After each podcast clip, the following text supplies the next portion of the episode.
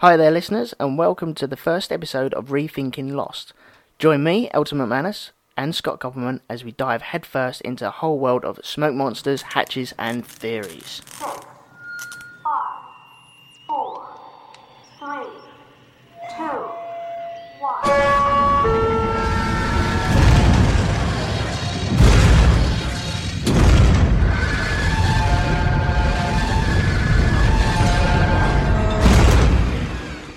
Hello, everybody. I'm Scott Copperman, and my co host is Elton McManus. Hi there. And as you just heard, we're bringing you a new Lost podcast, something to fill the hiatus, offer a fresh perspective on some, one of the most heavily analyzed, heavily scrutinized, most beloved television shows of recent history. We certainly don't presume to be experts on the show, we're just fans. And what we hope to do is to strike a good note with you guys, get you guys thinking, rethinking, literally, about Lost as we go through this incredibly long hiatus. and then, you know, we'll take a fresh look at what's going to be the final and hopefully one of the best seasons of television that there's been. It's basically the best program on TV at the moment, isn't it? I think so. It really is. And one thing that I think you can look at and say it just points to how great Lost is are the many shows that tried to copy the format and failed. And in the end, there's just the one, just the king. That's right. but I think I've crossed the line of geekdom by actually doing a, a Lost podcast now. I've stepped over a certain line now. That's right. I think we joined the ranks of the few and the proud. And uh, we should give some credit to some of our, our inspirations. For those of you who don't know us, um, Elton and I produce another podcast called Apotheosis of a Bombast, which is not specifically Lost related, and we'll talk more about that at the end. Uh, we've been brought together through a podcast syndicate known as Simply Syndicated. Um, and then we both have been fans of Jay and Jack, the Dharma Dummies, uh, the Lost Initiative podcasts, the GSP and TV podcast. There's a whole bunch that we've listened to and enjoyed, and we're here today bringing you a whole new style of podcast. And we invite you to listen, go back and look at old episodes, new episodes, contribute, and and really enjoy this second look or fifth look, as it often is, with Lost. Yeah, it's just a shame that we've waited so long to actually get into it, though, isn't it? When when did the plane crash? Twenty uh, second of September two thousand and four, and five years later, here we are starting. yes, but that's the beauty of our podcast, and therein lies our source material. The style of rethinking Lost, at least during this hiatus, is going to be that we will go back and look at analysis people have done before, questions people have raised, theories people have had, rumors, uh, spoilers, you know, emphasis of this, wondering about that, and discussion of the other, all things in the past tense. And we're going to literally rethink it, look back at it, and and take a, a look with this season five eye and see if maybe people hit some things right on the head, made some silly mistakes. And then as we get closer to season six, we'll we'll start turning our eye forward and and see what we can do. Awesome! I can't wait. Right. Yeah. Should we dive straight in there, head first?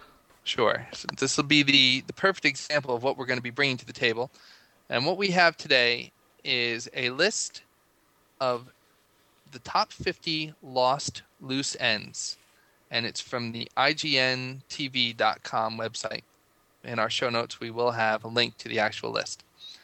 This was produced by a group of five writers Chris Carabott, Eric Goldman, Dan Iverson, Colin Moriarty, and Brian Zoromski. And on November 13th, 2006, they produced a list of 50 nagging little questions that Lost had left them with through that point. So let's take a minute first and think about when November 13th, 2006 was. Where were we in the lost landscape? I'm I'm going to guess it was um, season 3 probably on the hiatus, wasn't it? Mid-season. Yes. yes, this is when they took a 3-month hiatus and they released the television show Daybreak. They kind of filled in I believe that was about the guy who kept reliving a day.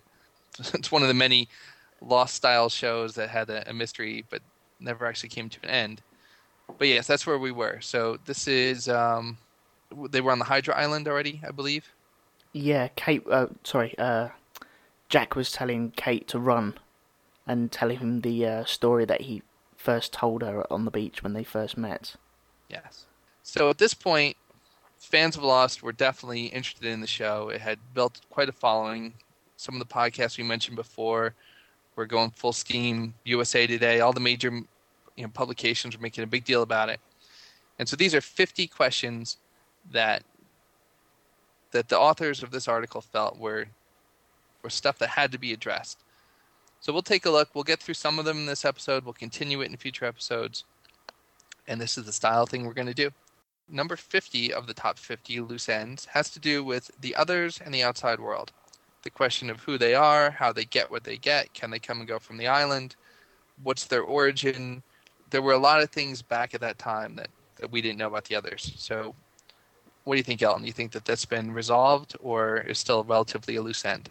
Yeah, at the time, we didn't know whether they were Dharma or whether they were another faction separate from the Dharma. Uh, they they appeared to get videotapes. They appeared to get new clothes. They appeared to get food and books and medicine and brand new washing machines. But that could all be from uh, the food drops. Not too sure, but obviously you're not going to drop a, a washing machine either out of a hot air balloon or or a uh, aeroplane at the time. But we've come since to find out where Dharmaville came from. Yes, We've seen a lot this past season of of how that village came to be, what the relationship between the early others were and Dharma, and how there might be some overlap. We've since found out that there's a strong network of others connected people off the island who probably are supporting the on island people quite a bit with information, whether it's Widmore or Hawking or whoever it might be. There's there's a lot of resources there in play. Yeah, I think they were using the submarine to go backwards and forwards and to obtain information about either crash survivors or other pe- bits and pieces and bring it back to the island.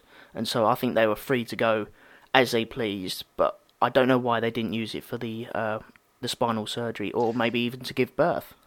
Right. It must must have been something. Perhaps there's a time displacement, like we saw with uh, Ben when he went off island. Although he went via the wheel. Yeah, Maybe if you go when you're pregnant and you're gonna lose eight months, that's you don't have eight months when you're pregnant. But uh, you know, I'm No, not sure. right. I'm not sure exactly what the the overall connection is. So there are still some loose end elements to it. But at the time, we were amazed to see this group who seemed like primitives, uh, people who maybe had been survivors of the Black Rock, having access to all this technology and all. And, and I think we've pretty much come to find out how and why they have that. Um, maybe not all the way back to Richard Alpert, but we- No, we uh, know quite a bit more about them than we did then, and probably enough. If you didn't learn anything else about the origin of the others, I think you could be far more satisfied than you were three years ago. yes, definitely. Yeah, you've got a more rounded perspective of of the others now, haven't we? Yes. So I would call that one essentially resolved. Yes, definitely. Right, loose end number forty nine. Who is the guy with the eye patch? Now there was um, eye patch man or Patchy. He made his first appearance in season three's Cost of Living, I think it is. Right. Um, we first noticed him when the guys were down in the Pearl Hatch, and a a camera a camera came on, panned across the room, and all of a sudden there was this spooky dude with an eye patch on his face, and he turned the camera off. Now, at the time, we didn't have a clue who he was. So is that resolved now? I think again this is one of those situations where it's probably resolved enough. I don't know if we'll see him again during the remainder of the show. We certainly don't have full details on his bio the way we do about other people, but we know who who he worked for. We know what his role was. We got at least a version of his origin. What was that in Enter 77 where where he was talking to Sayid and Kate and John Locke was playing chess downstairs. That's right. Yeah, Blew he, the place up. he claimed to be the last surviving member of the Dharma Initiative, didn't he? Yes, there were, and and he may have been part of the Dharma Initiative. We may see him in that role. There are possible still loose ends. There's the glass eye that was found in one of the in the fake hatch, Yep. and there's still questions about why he seemed so difficult to kill. But uh, uh, to me, that's the kind of thing that the writers are kind of attributing to the healing powers of the island. We've Yeah. seen a lot of people heal quickly. I think, and maybe partly on the part of the fans that it's being scrutinized too much. How come it took this person two days? How come it took this person five minutes to recover from their stabbing. The one loose end that I would say is still related to this, though, is now that we've been through season five and we've seen the idea of the dead being possessed, Yeah. I wonder now if this might be a case of Patchy did die, and the be- person we kept seeing coming back and so hard to kill was not the Ah. original Patchy, but it was someone, either Jacob or dark shirted guy, trying to put these pieces where they need to be, and and that would be very revealing to me in the sense that here's someone who tried desperately to stop Charlie. That's wicked. So the guy who got pushed through the, the sonic fence and had blood spurting out of his ears, he He's actually out. died. Body's not buried. He comes back up. Wicked. I love it. and and we've seen with the case with Locke that quite a bit of the memories linger. So That's so I would say who Brilliant. is Patchy? That's resolved. yeah. Um, as far as are there still loose ends possibly related to Patchy? I would say yes. Well, he blew himself up with a grenade underwater, so I, I don't think you could. Uh, even a smoke monster could manifest all the bits and pieces back together and create a Right. new patchy guy. Right. I don't think we'll see him again this season in the present. No. It would be older form or flashbacks. Yeah. One last thing about him: was he the guy on the mural in the Swan Station, the one that Desmond drew? Because obviously there was a picture of a guy with an X crossed out on his left eye. I know Patchy's got his right eye missing, but would that be the same guy? I'm thinking it it may have been intended to be that way with him saying he was the last of the Dharma and we've seen Dharma converts join the others. Yeah. I think he may have been part of that whole Radzinsky group. Ooh, He- yeah. His his actual injury may have been something that those guys knew about, and just in the the pacing of the story, where he could have been a great filler episode where we would have seen the loss of the eye. I Yeah. think that that's uh, it's now been considered just not important enough to make the final seventeen. Cool. But my guess is it was intended for that to be him, and that to be a story to tell. Excellent. Thank you. All right. So loose end number 48 is about getting to the prison island. It's something that was a loose end at the time, but was pretty much acknowledged that it was probably going to be wrapped up kind of quickly. You know, there was some mention of a submarine. There was this big reveal that there were two islands, a big island and a small island, and it was just kind of up in the air there. How how again could people get back and forth between the Hydra Island and the main island? Yeah, I I personally th- this is a bit of a a, a tiny tiny little question in the the history of Lost, really, isn't it? You know, how do you get from one island to another? I don't think they used the sub. I honestly don't think they used a sub because the sub would have been on the main island, and that was that was where you came to and from, and that's where it docked. I personally think they just used little canoes or little boats that we've seen in later episodes. So actually, there was mention of the sub in one of the episodes. I think it's further instructions where they were on Desmond's sailboat, and uh, Ben tells Juliet the sub is back. So Ah, okay. I don't know. Again, it could be coming and going, like you were saying. We've since seen in season five that they had the little uh, kayaky kind of boats to get back and forth. Yeah. I'm, I'm sure it was an option to get back and forth by sub, but I would have liked to have seen them all grab stilts and wade across the water, all on stilts, in one single file line. That would have been awesome, with people who are drugged up or bags over their heads, on each other's backs, just wading over on big stilts. As they walk up the beach, then they fall off of them. That'd be brilliant. Yeah. Well, there was mention it could be an underwater tunnel. I think at the time that this list was produced, this seemed like something that might have been a big deal. But when you think about it, we, we really didn't spend much much more time on that island. I mean, there was the part where they held Jack for the surgery, Yep. and then we've been back with the Ajira flight crash. But for a whole season, season plus, we weren't on there at all. And I think, again, that that's something that probably the authors of this list expected to be a part of the the lore that played a bigger part. Yeah. And aside from the runway, there really hasn't been much that's come out of that. No, it's all done and dusted, really, isn't it? Yeah. Cool. Great. So I would say that's resolved enough. Another big tick. All right, number 47, the quote on Eko Stick. John 3 5. Why is that there? Was it just a Bible verse? Is it something specifically geared toward John Locke? Is it a combination of those things? Like, why was why was that there?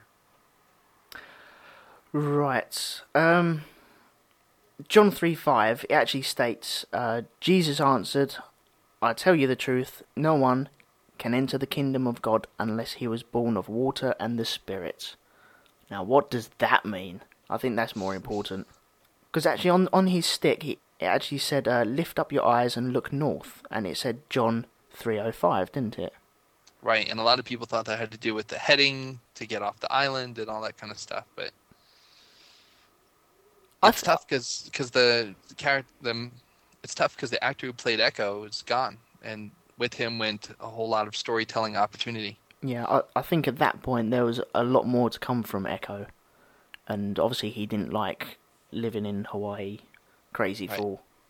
I've heard on other podcasts the notion that perhaps Eko was being set up to be um, kind of the opposite of John in this final bit we've seen at the end of season five. That you know we saw them in the hatch having a, a difficult time seeing eye to eye about whether to push the button or not, Yeah. and whether that would have turned into the argument that uh, John Jack had about leaving the island, or even whether one would have been on the side of Jacob and one would have been on the side of the dark shirted man. Yeah, I I think the the scripture on the uh, Jesus stick, as it came to be known, I think they've just picked a, a random quote out of the Bible which says John and they, 305. Oh, that looks interesting, and they've made up their own little quote. Yeah, I, I think it probably got extra emphasis from the fans more than it was intended to have, Yeah, and and anything in that was intended left with Eko. yeah, So I I don't know if that's resolved, but I think it's a dead loose end. yeah. Dead It's end. it's just come to a full stop, hasn't it? Yeah. Unlike question number 46, the four toed statue. what the hell is it? Where did it come from? Who built it? Why is it there? It was the freakiest thing when we first saw it, wasn't it? Uh, Yeah, it was when they were boating around the island, and it was thrown out with that extra thing. Like I don't know which disturbs me more, how big it is, or the fact that it only has four toes. it only has photos. that was brilliant, though. But we've come to see the, the full statue now, haven't we? On the Yes. island. Apparently, that's where Jacob lives. yes, that's where he's living now. He lives underneath it, doesn't he? hmm Crazy. I don't know if, or he lives in it. I think is it underneath or in it. Maybe I- under it. Wouldn't it be good if he lives in it? It would be like the Statue of Liberty, and you could climb up to the top. I'm not sure. Now that I'm looking at the picture, I'm thinking it might be underneath.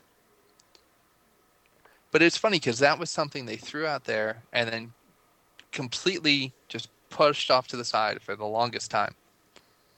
That was to get people talking. It was they knew that they had something to tell later on. Okay, let's bring it in now. And there's rumours that they wanted to give it six toes. Is that right?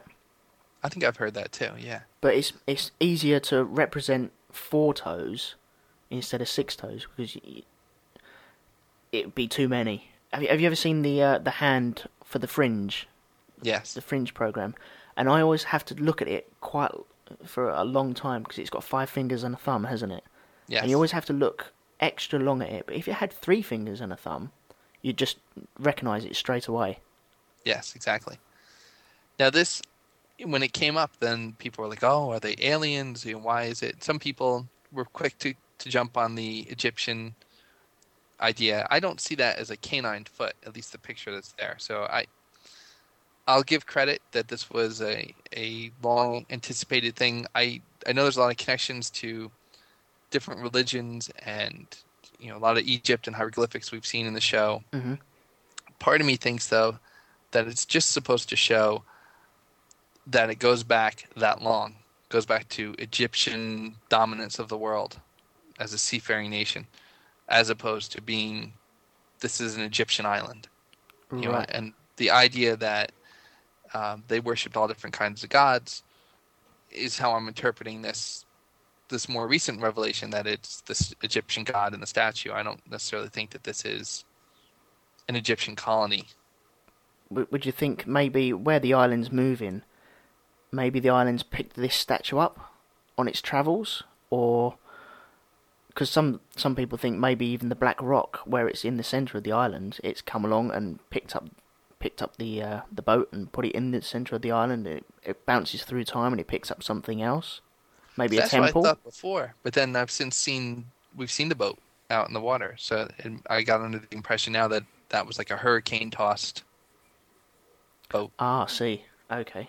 but I'm not sure. It's, those are good questions. I know some people consider this still a loose end because now we're seeing the left foot and the right foot, and there's a lot of concern that that the writers might be playing around with. Um, I guess you could call it canon, what they've shown in other episodes, but. yeah. We've also seen, if you've gone through the Dark UFO website, that it's a very common practice for them to flip frames. They like it better Yeah. with sun on the left, so they show a reverse camera angle. And I mean, people flag that as a continuity thing that, you know, Juliet's on Jack's left, and then the next scene she's on the right. But it's really just because of the editing. And I think that's the case with this left foot, right foot thing. I don't think it's that. No, There's something worth studying there. and doing that saves a hell of a lot of money in in reshoots and stuff like that, doesn't it? Right, right. So I think I think that's the statue itself as a loose end has definitely been resolved. We now know what it is. you know what the statue is of, when it was there, and I, I Yeah. think the purpose as well. The possibly the statue of fertility. Yep. Possibly. But obviously that that end of it is still open ended, but we know that there was a dirty big statue standing on the end of that beach. Right, and I think it might seem like there's still loose end elements to some of the stuff, but you have to remember compared to three years ago and how little we knew. And you know, at this point, people every, every episode, people were like, "Wait a minute, what? What now? What now?" It was questions, questions. Every episode seemed to create more questions than than offer any sort of answers. And since then, the show definitely has taken an approach of of having a purpose and a direction and and things are at least giving enough information to keep the story moving. Yeah. So uh, a similar thing here. We'll go to loose end number forty-five. Why are all the guns in the hatch? So back then, you know, here we are on this island. It was shock number one was they're not alone. Shock number two is, you know, there's uh, all these stations and and resources there, and then shock number three is it's not just uh, a place to sleep and all, there's guns and a lot of them as if there was a war. So back then in 2006, the question was why. I believe. See, with the Dharma Initiative, they're supposed to be promoting all this namaste and love and flowers and stuff like that. And you, you wouldn't think that they're gun toting guys running around the island, would you? But obviously, there was a um, a conflict between the Dharma and the hostiles. Now, the hostiles are. We're thinking that they're from World War Two, or they're army guys anyway that have landed on the island. Is that right? Would you say that was right? Uh, ooh, I don't know. You mean the hostiles are Richard Alpert's group? Yeah, yeah, uh, Charles Widmore and stuff like that. See, I think they predate that because they were fighting the army guys who came on, like the bomb. they Ah, took the bomb away from the army guys. Oh, okay, fine. They fair were enough. upset they were going to do the test on their island. Right, okay. So maybe the uh, Dharma have got wires to there's other people on the island and they've just brought protection over. Or it could be a, where two factions have clashed with each other and some people pick up guns after a clash, some people pick up the other guns after a clash, and you just end up swapping guns uh, left, right, and centre. Well, we've seen the we've seen the room that Hawking showed everyone, and she said a brilliant man came up with that way of finding the island, and we're assuming that's Faraday. Yeah. And one of the things we saw was the pictures from the 40s and 50s. So the U.S. military had tried to do their experiments on the island. They had lost the bomb, lost Jughead. So, and apparently, according to Richard Alpert and all, they had made several attempts to, to try to get their bomb back, and Alpert had told them no. You know, so they knew someone was there. So when Dharma was trying to find the island using that information, they must have been aware that there were people there hmm with these unusual properties. I think that the hostiles themselves, the others, probably come from many, many generations of island visitors. They don't all have immortality like Richard Alpert seems to. But I think the guns were in the hatch because partly of the anticipated conflict, and then we've since seen that there was a major conflict, that a truce had to be negotiated, and even then, um, there were many instances of of issues. Yeah, they the, clashed. The constant threat of of continued violence. And the odd rogue polar bear running around. Yeah, I think for 2006, at that point, we're wondering: is it for the polar bears? Is it for the monster? The, the guns are there because Dharma was fighting the others. Yeah. And at the time, we didn't even know they weren't the same group. So I think that's definitely resolved. Cool. Another one bites the dust. Yep. Okay, moving on. Loose end number 44, the cable. In the episode Solitary, Sayid finds a cable running out of the ocean and into the jungle. Now, he followed this cable into the jungle and he was caught by uh, Danielle Rousseau, wasn't he? Yes. Uh, later on, Hurley finds the same cable and he follows it further up into the island, up some hills, and it disappears into the island. Now, what is this cable? Where does it come from? What does it do? Well, this one we can definitely mark resolved because we know it went to the uh, Looking Glass station. It was on the map. It was on. Yeah, we didn't know there was an underwater station, but now we know there was, and that's that was the connection. We could see the underwater station on the uh, the hidden map when Locke had uh, his lockdown, couldn't we? I don't know. It's one of those things I think where there were a lot of things on there that we saw referred to and didn't know if they really existed. So it may have been on there, and we probably should have known that there was an underwater station. Yeah. I thought But- we could see it on that map, and there was quite a lot of slack as well, wasn't there? You ever thought when they, when Charlie and Desmond sailed out using the uh, the cable, there was a Mhm. hell of a lot of slack because it was quite far down, wasn't it? Yes. And that that cable would have weighed that boat heavily down. maybe it's it's partly related to the island skipping around to, to ensure that the Looking Glass station comes with it Yeah. and it bops around. I was just under the impression that it was uh, feeding power to the Looking Glass Probably communications, power, all that stuff. internet. But it's it's definitely not a mystery now what it was. No, that's right. So that time was a strange thing, but now we know where it was, what it was doing. yeah. So that one's resolved. Yep. Number 43 is compass bearing 325. You know, we saw Michael work a deal so he could get off the island, and he was just told, take the boat, go 325, and you'll find rescue. I mean, and then we never knew what happened. we didn't know if he got off the island. We didn't know if he was going to pop back around doing what Desmond had been doing when he tried to get off the island. Yeah. Um, the number itself had connections to 108 and all that. As far as a loose end goes, well, I'll ask you some sub questions. Was it real? Did compass bearing 325 work? Yes, I just believe that is the only window that you can either escape the island or enter onto the island. I think that's the only direction that you can come from. But we saw a different bearing for the helicopter. I thought that was 325 as well.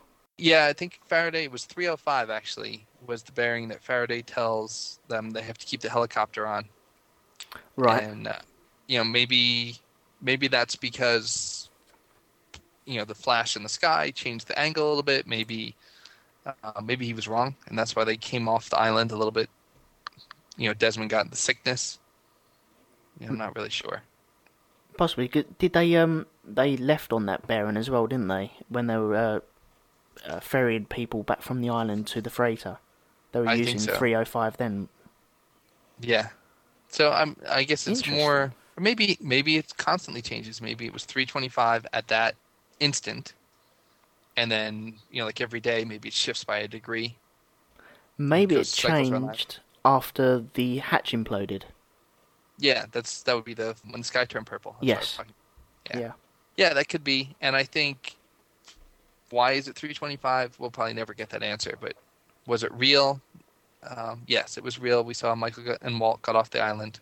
It seems to be that at certain times only certain bearings work, and that's why they were told that. Because then Faraday says, at this instant, it's this bearing, Yeah. and that's probably you know the submarine probably knew it had to go certain things as well, certain bearings at certain times. Awesome. So it it was just a bearing at that time that they had to use to get off the island. That's all that we're saying is Yes. cool. Now, just for our listeners, we've gone through seven loose ends right now, and we've called them all resolved. Having looked at the whole list of 50, I can tell you that's not going to be the case. it just happens that it just happens that this group so far have been resolved. Um, there are a couple still out there that certainly aren't. Yeah, well, we can use this as a, a lead in to uh, people who haven't listened to Lost podcasts or haven't actually seen Lost before, and you, you come into it for a first time, so you can listen to this, maybe get up to speed ever so slightly, and then go back and watch it from the very beginning. You could, although we're giving away a lot of stuff, Yes, answering a lot of questions. Don't listen to all of us. All right, number 42 is the question mark hatch, also known as the Pearl. So Ooh, now that's the one that the plane fell on. The Nigerian drug smuggling plane. Yes, and there Yes. was the question mark on the ground there. Right. So- what was this used for then? What was it used for? It was used as a mon- monitoring hideout, really, wasn't it? It was monitoring the people in the Swan. Well, what we saw kind of related to all this was the people sending their facts out in the tubes, the information. Yeah, the the people in in the Pearl would monitor the people in the Swan, write it down into notepads, and then send it into vacuum tubes, which will end up in the middle of the island somewhere. Right. I don't know if at this point we had seen that it was kind of a dead end or even that there were additional videos that kind of implied that they weren't observing, they were the experiment themselves. But, you know, I'm not really sure we're going to get a whole lot more information about the purpose of the Pearl. I think we were just supposed to take from that that Dharma did these different experiments of different natures and that things were never quite what they seemed. So- these people thought they were doing one thing, and it, it appears that they were actually the ones being studied. Yeah. Do you actually think it was a purposeful experiment then? Do you actually think it had any meaning at all? I I think it was. It seems to me like a psychological experiment. I don't think it was the kind of thing where they were like testing the loyalty of someone, sending them out there and seeing what they would do. You could you could see other stations from this uh, pole though, couldn't you? Because obviously we saw Mikhail Patchy from this station, so you, you could see. Could you see all the way around the island? Could you see any other hatches from this one? I don't know. I can't remember if we've seen it alive. Have we seen it live yet? How do you mean? Sorry, Like um, fully functional? Have we seen it fully functional yet? Where we haven't I know it. were the there was the couple places that Sawyer would say he wanted to put up the camera of the fence, show me like they were calling up all different security cameras in this most recent season. But Yeah, that was from the uh, the flame. okay. That was from the flame, Mikhail's flame. Yeah. So then I you know, I would assume it was similar, but maybe they fed dummy video in. I'm not sure. And then the Pearl is the station too where we found the smoldering cigarette, correct? Yes, yeah, that's Which right. I actually think is a future loose end, so I'll let it go for now. But I think whether the Pearl was was uh, doing something or not, I don't know if we're going to get a better answer than that Yeah. than what we have so far. I personally think it was just a psychological experiment to see if they would actually write everything down and then send it off. I think Yeah. at some point people were collecting these notepads that were landed in the middle of the island, and then for some reason they stopped and then they forgot to tell the guys in the Pearl, and the people in the Pearl just carried on. Yeah, it could have just been the others could have came and just killed the guys who were supposed to do it. Yeah. Maybe they got attacked and run away, run away. What about the guys in the Pearl? No, don't worry about them. Don't worry about them. Yeah. They, they can carry on. they won't find them. They're buried. They won't in- even know. They're they're in the ground. Don't worry about that.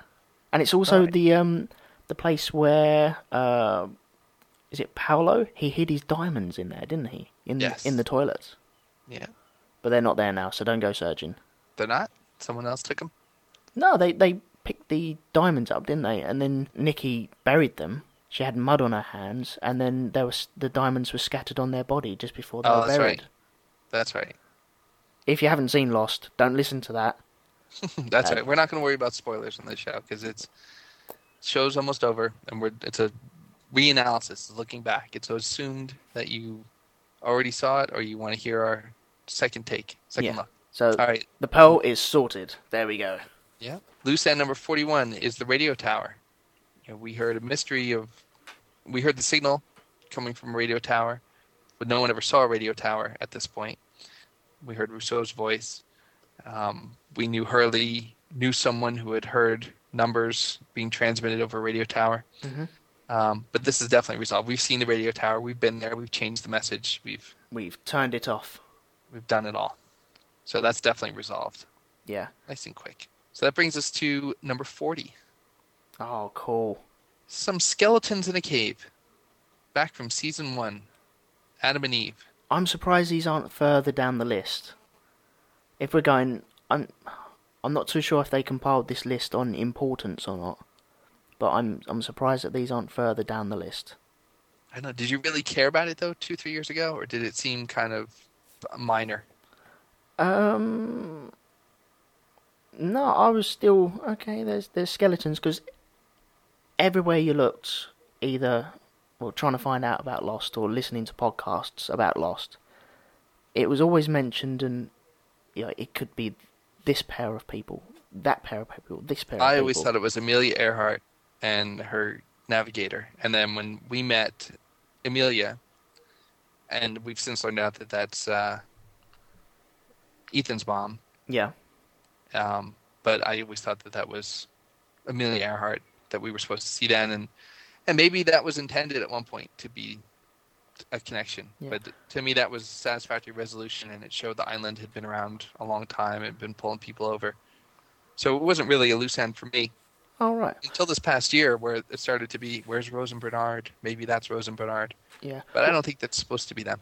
Well, let- let's back up just ever so slightly. Um, Jack and Kate found these uh, skeletons, didn't they? They they're actually they're just starting to sleep in the, the caves. There was Yeah. running water there, wasn't there? Obviously not on taps. It was just from a waterfall. They found these. They stumbled on these uh, skeletons after they got attacked by bees. I think they ran Mhm. in, found them. Jack says that according to the degradation of the clothes and the skin and stuff, they've been sitting there for either 40 or 50 years. Now, when he delved into their pockets and so forth, he pulled out a little container, a little pouch, and it had one black stone and one white stone in.